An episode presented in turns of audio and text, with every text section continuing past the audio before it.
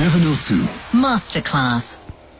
And our masterclass for today, we are talking speech and language therapy. This is part two. We're focusing today on adult challenges and many messages were coming through from all of you of things you struggle with. But before we kick off, the podcast for part, part one is available. Head over to 702.co.za or download the app.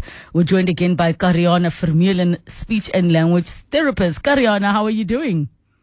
I'm good, Lebo, and how are you? I am good and very, but also very sad that we're not together in the same room, but we are together. I know, it was lovely to join you in this video. yes. So now I'm back in Joburg and you are still in Cape Town, but let's, let's jump into just a quick repa- recap of what we, we, we really covered um, last week. We were speaking, of course, the foundation phase of learning to speak, and you shared with us the difference uh, between the language and the speech part of your work. That's right, yes. So, just to quickly recap the difference between the speech part and the language part.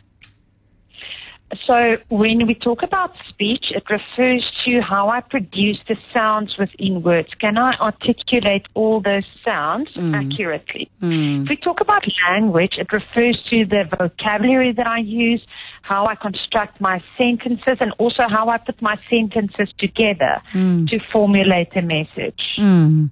Okay, so some of um, the the the listeners were obviously just trying to assess whether certain things can be rectified or not. So let us assume we are talking about an um, an individual who has zero medical challenges, but they find themselves having a bray, and I don't even know what a bray is in in English. What is a bray in English? We call it a bray as well. Oh, it is a bray. Okay, yeah. it's just that I heard the term from my Afrikaans friends, and they would always be laughing about why is there an R in in bray bray. Bray. I guess it's not really an English term because it's not applicable in the English language, hey? Yeah, well, I, I thought it was an Afrikaans term. It, it is an Afrikaans term, that's right. Yeah. Okay. So, so let's talk then about things like the r, so people that will say bray, and then mm-hmm. the lisp where the S cannot be pronounced, which then becomes a th sound. That's right, yes.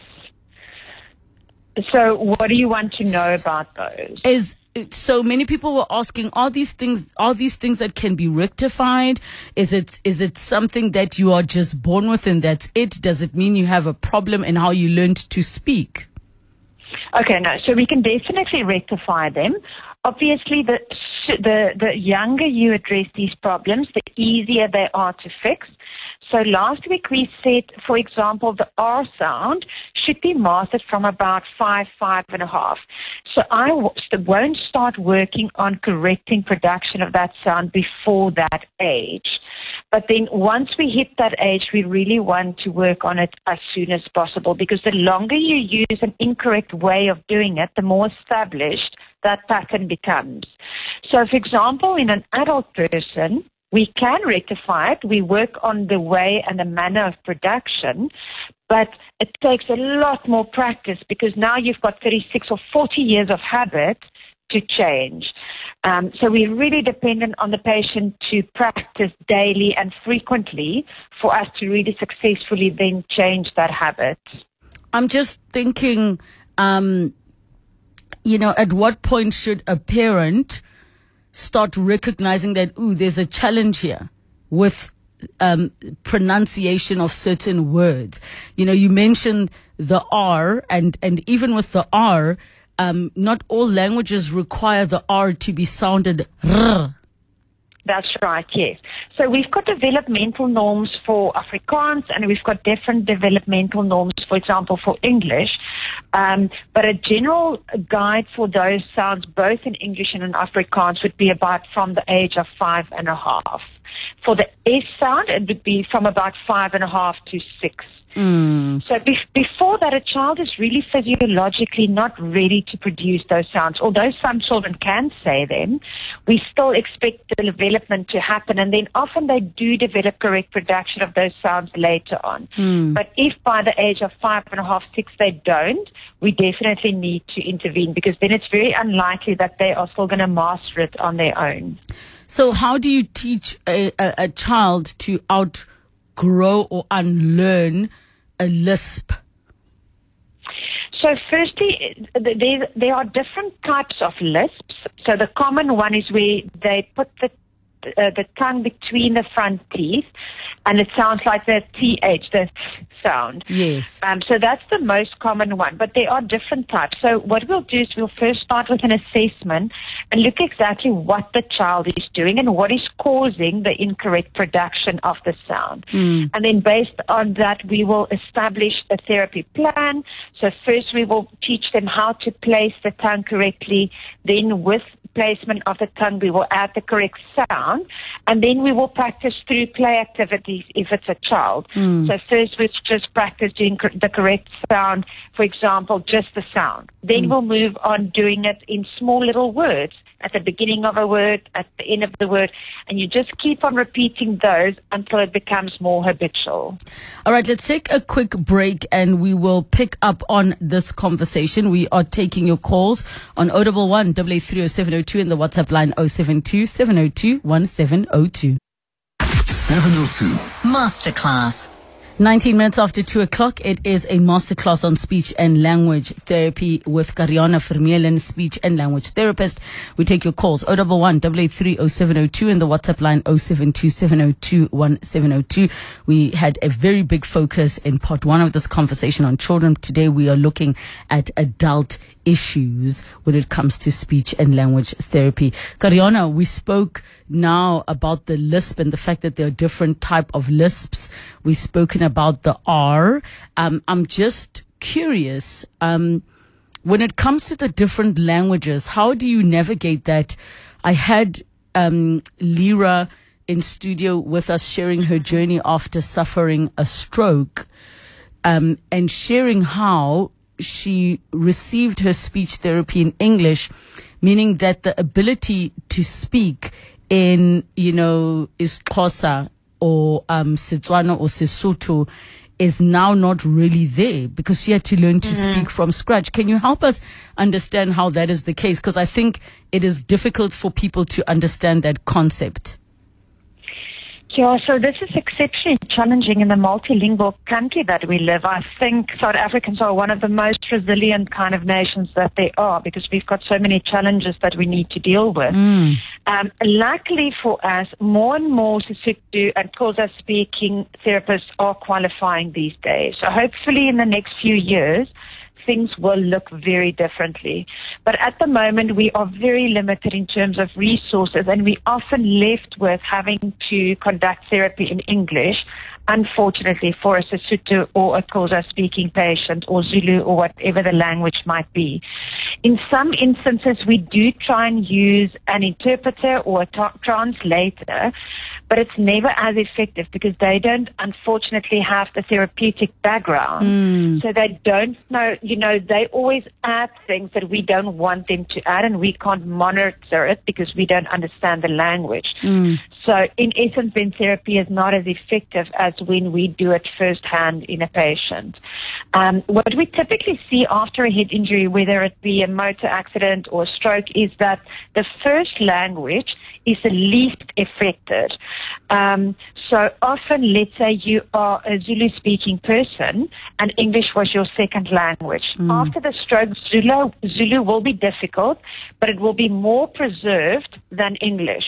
So it must have been so challenging for Lyra um, to, to do therapy in her second language because it's much harder.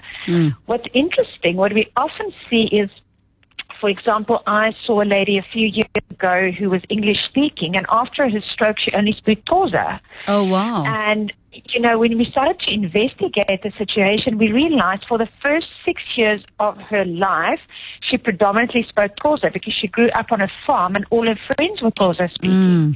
So the language that you are predominantly exposed to in the first six years of your life, that is really your first language. Whether you now work in a different language or are married to someone of a different language, the first six years of your life is really the determining factor.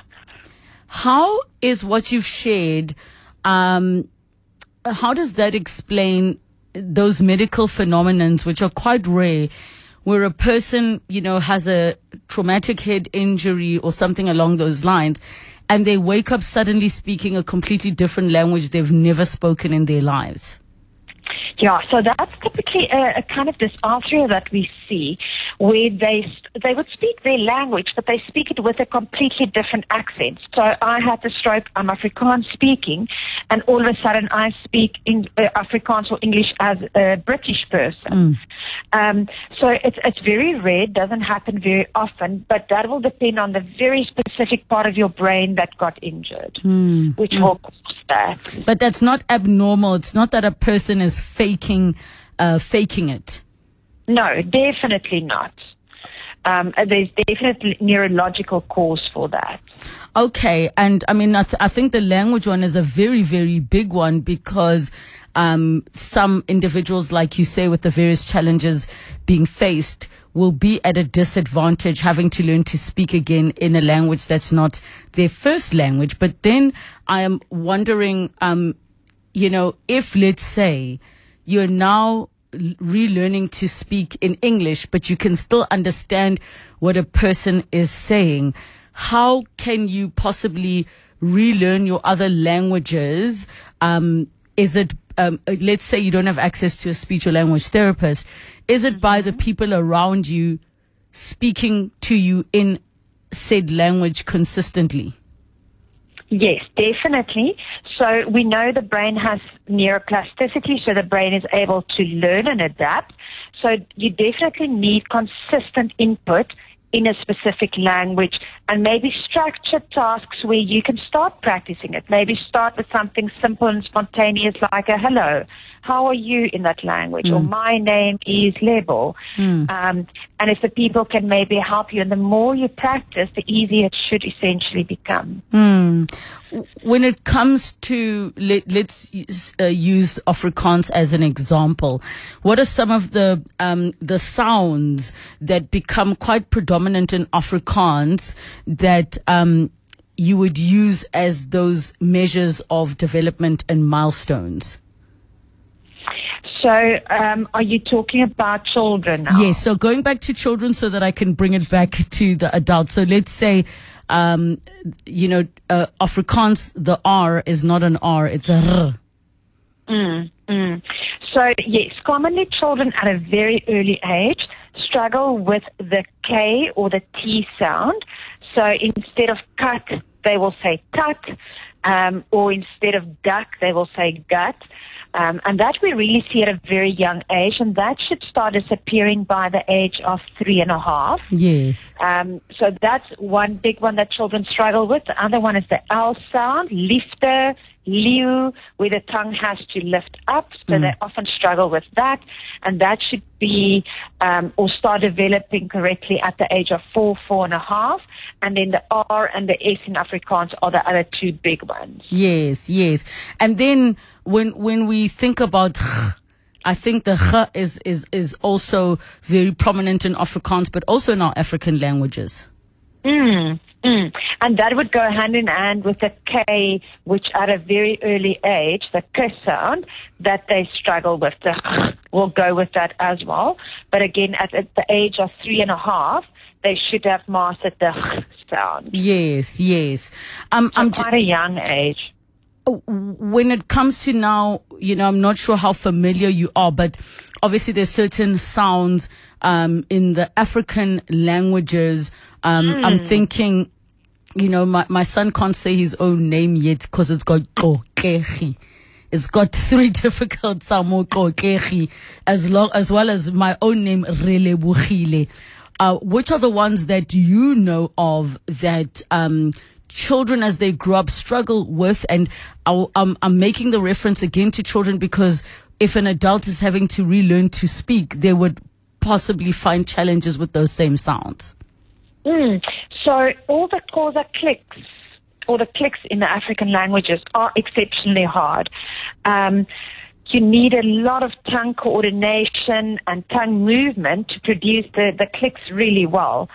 And um, those are just the ones that they generally struggle with in the African languages. And we see the same in adults. So if they, for example, had a stroke and the tongue stream and the tongue movement has been affected, the Xhosa clicks is really difficult for them. And once again, we are unfortunately at a disadvantage because not knowing all the clicks and mm. how to produce them, it's really difficult then to help those patients. What are you finding with sounds like, as in the C, um, uh, that you would use in isiZulu, uh, ask, mm-hmm. that C. Um, are you finding that that is also a difficult sound to make? You're absolutely right, yes, because you need a lot, you need some jaw movement, you need some tongue movement, and then the rapid movement to produce the click. So there's a lot of components in that sound which makes it really tricky.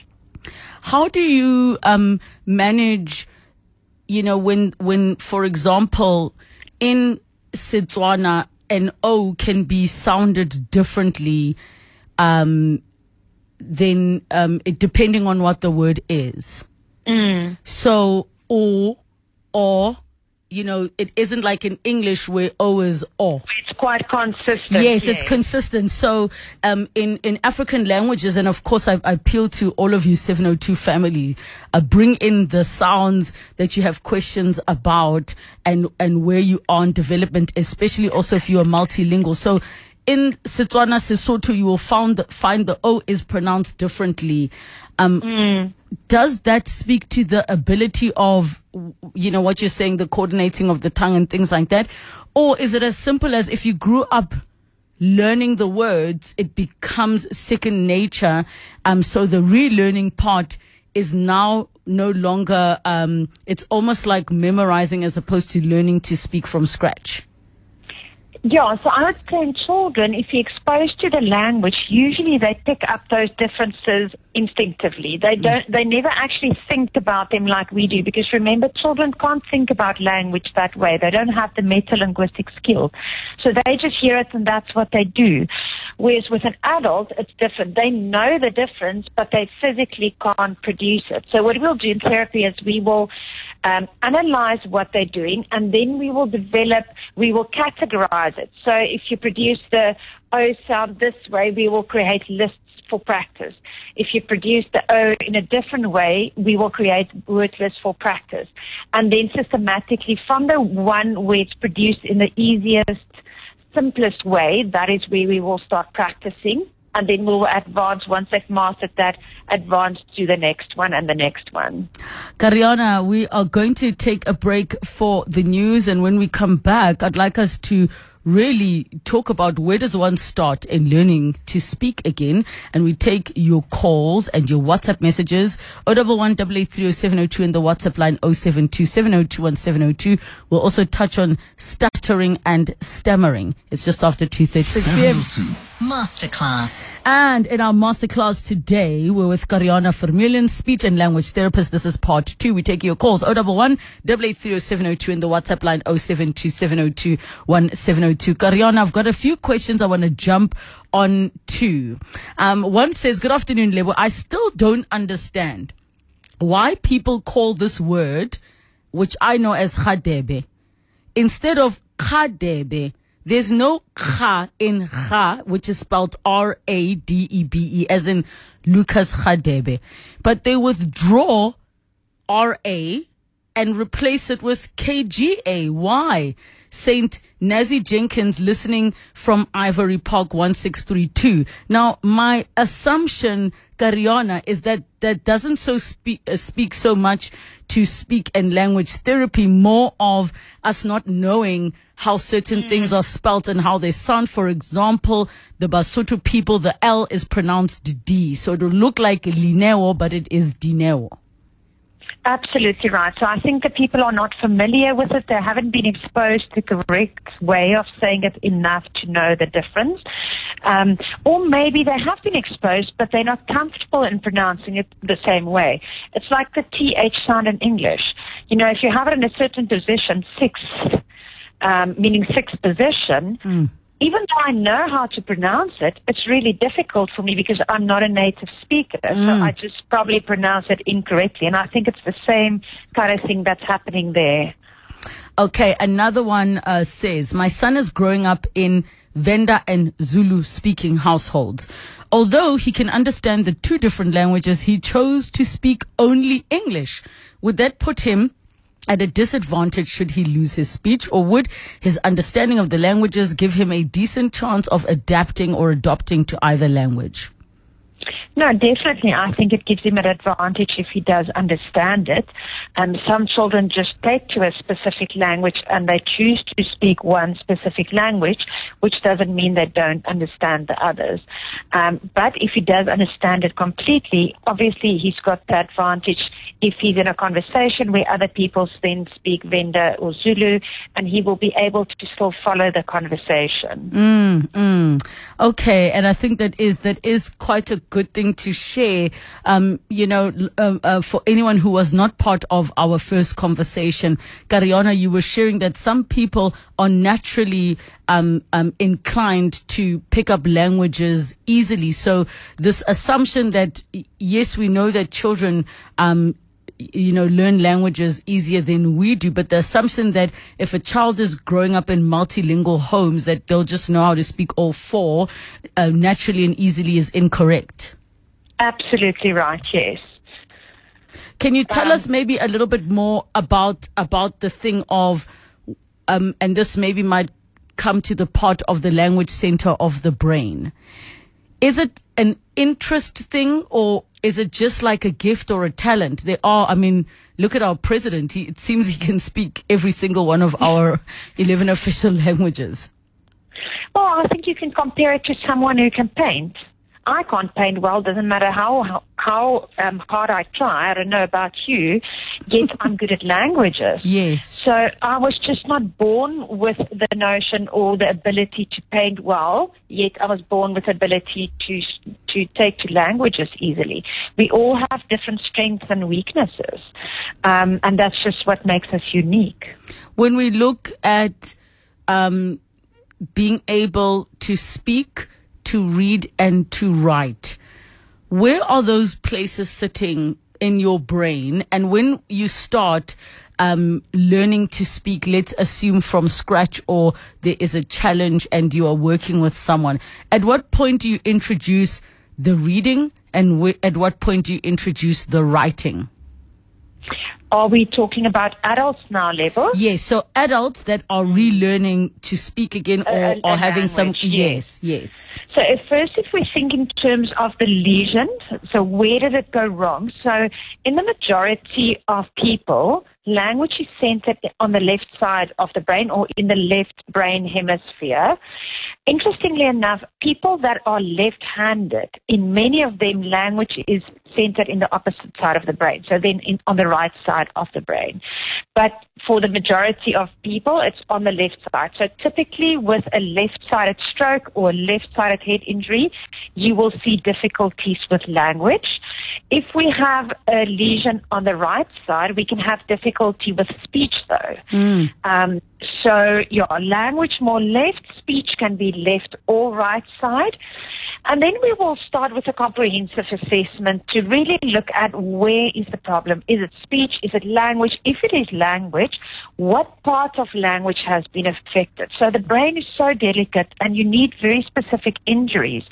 Sometimes they can't speak, but they can still write or read. Hmm. Other people can talk better, not great, but they can talk better, but they can't read and write. So our assessment will really determine where do we start in therapy. Obviously, spoken language is always the thing we will address first because that is what we use most often and that's what we need from day to day to engage with our, our significant others. Reading and writing is always a nice extra if I want to return to work or if I want to be more functional in the home environment, I must be able to read and write. But we always start with spoken language first.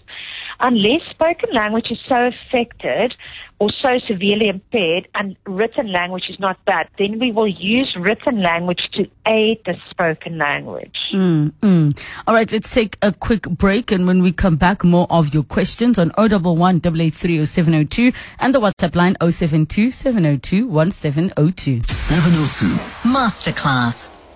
As we wrap up our masterclass on speech and language therapy, this is part two. Part one has been podcast for you to catch up on where we focus on children. We're with Carianne Vermeulen, speech and language therapist. We take your calls on 011 883 and the WhatsApp line 072 702 1702. We've got a question, then we go to a voice note. This one says, Hi, I just want to ask, I'm 32 years of age and am stuttering and it breaks my confidence as I need to address a large number of people. Can I be helped at this age via speech therapy? Can my situation change at this age? If yes, how long will it take for me to be helped? So there's always hope for stuttering and we can always work on stuttering. So don't be in despair. I think a good place will be to start with an assessment so that someone can really analyze the stuttering and determine what is causing, what is the reason for the stuttering, and then work out a treatment plan. So not knowing the listener that sent the message, you know, I don't know, is it a mild stuttering? Is it a severe stuttering? Because that will determine how long treatment will take. Obviously also um, the patient's insight, their compliance in terms of recommendations, how much they work on it at home, use the recommendations that we give. Um, that will determine how long therapy will take. Stuttering is one of those impairments where our patients really benefit long term from social support from peers who also stutter. Um, so I think because it's not a problem that we can fix, it's mm. going to be there lifelong. You need to learn to manage it better. And that's what we teach you in therapy. Does increased exposure help or can it hinder? So for example, if now a person who's stuttering is p- placed in a position where they have to speak in front of a massive crowd last minute, can that help them to, you know, um, heal uh, or rather recover quicker um, versus waiting and making it very gradual and slow? No. So the moment you put pressure on them, it makes it really difficult for them, and their stuttering is more likely to increase. They, there will be more frequent minutes or moments of stuttering if they are put under a lot of pressure. Mm, mm, mm. So it's really not ideal. Okay, here's another voice note. Hi, Relebogile and 702 lenders. Hey man, a quick one. I just want to find out, uh, you know, lately I've been, uh, I've been having this thing. I don't know if it's a problem, but I want to find out what it is. So it's, it, it happens whereby, like when I'm speaking with someone, eh, and then like I will have the whole sentence in my head, what I want to say, but and then when I'm talking, I get to a certain word. Then I keep on repeating that one word about like maybe three or four times. And then I will have to like pause and close my mouth and then continue again. So like, is it, is it, is it, is it a symptom of something or am I gonna lose the way I speak or, uh, sorry, just, uh, please help there, please, please. Carianne, that sounds like um, the stuttering or the stammering. Mm, so that does sound a bit like stuttering. It would be very interesting to know is it something that started recently mm. or is it something that's been there long term? It's very unlikely for stuttering to have onset later in life. There's always an exception to the rule, but it's very unlikely. It could be that the, the stuttering was always there, but he was never in the situation where there was a lot of pressure. And now that maybe he's in a working environment and there's more pressure and stress, and maybe there's been some changes at home or things that are just upside down, um, which is making the stuttering more pronounced. Um, if it's something that's got a more recent onset, then definitely it would have to be investigated to what is causing mm. the stuttering. Thank you so much for that voice note. We've got Mzwake from Katlehong. Hi, Mzwake. Uh, hi, you know, ke bua Sesotho, my wife speaks Setswana, mm-hmm. but the dominant language we speak is English. Mm. And hence, even your kids would dominantly speak English. The mm. firstborn speaks Sotho very well. The secondborn is non-responsive with Sesotho. Hmm. Would it be helpful for us to, out of nowhere, just cut down on the amount of English we speak at home? Would that serve to help, or would it just frustrate the kids? Okay, okay, okay. That's a good question, Carianne. That's a very good question, yes. So obviously, some children take to different languages, like we said, others don't. What we usually recommend, if we see there's a child that's not taking to a language, we recommend that the parents go back to just speaking one language. Because like we said before, children doesn't know this is a Sotho or Venda and this is English. They just hear words. And often they get confused and they just rather keep quiet or their language use is really poor. And the first recommendation always is go back to one singular language and see if that makes a difference.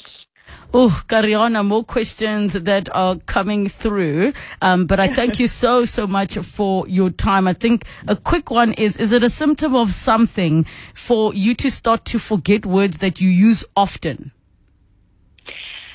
So that can happen. It happens to me as well. Um, it can be a symptom of something. It would be interesting. Did it co-occur with any other symptoms? Has this person been under a lot of pressure, little sleep, overworked, um, under a lot of stress? Because that could be a contributing factor as well. So again, one would need to analyze the situation to see what is happening and what is causing that problem. Thank you so, so much, Carianne, for chatting to us. This conversation, part two, will also be podcast.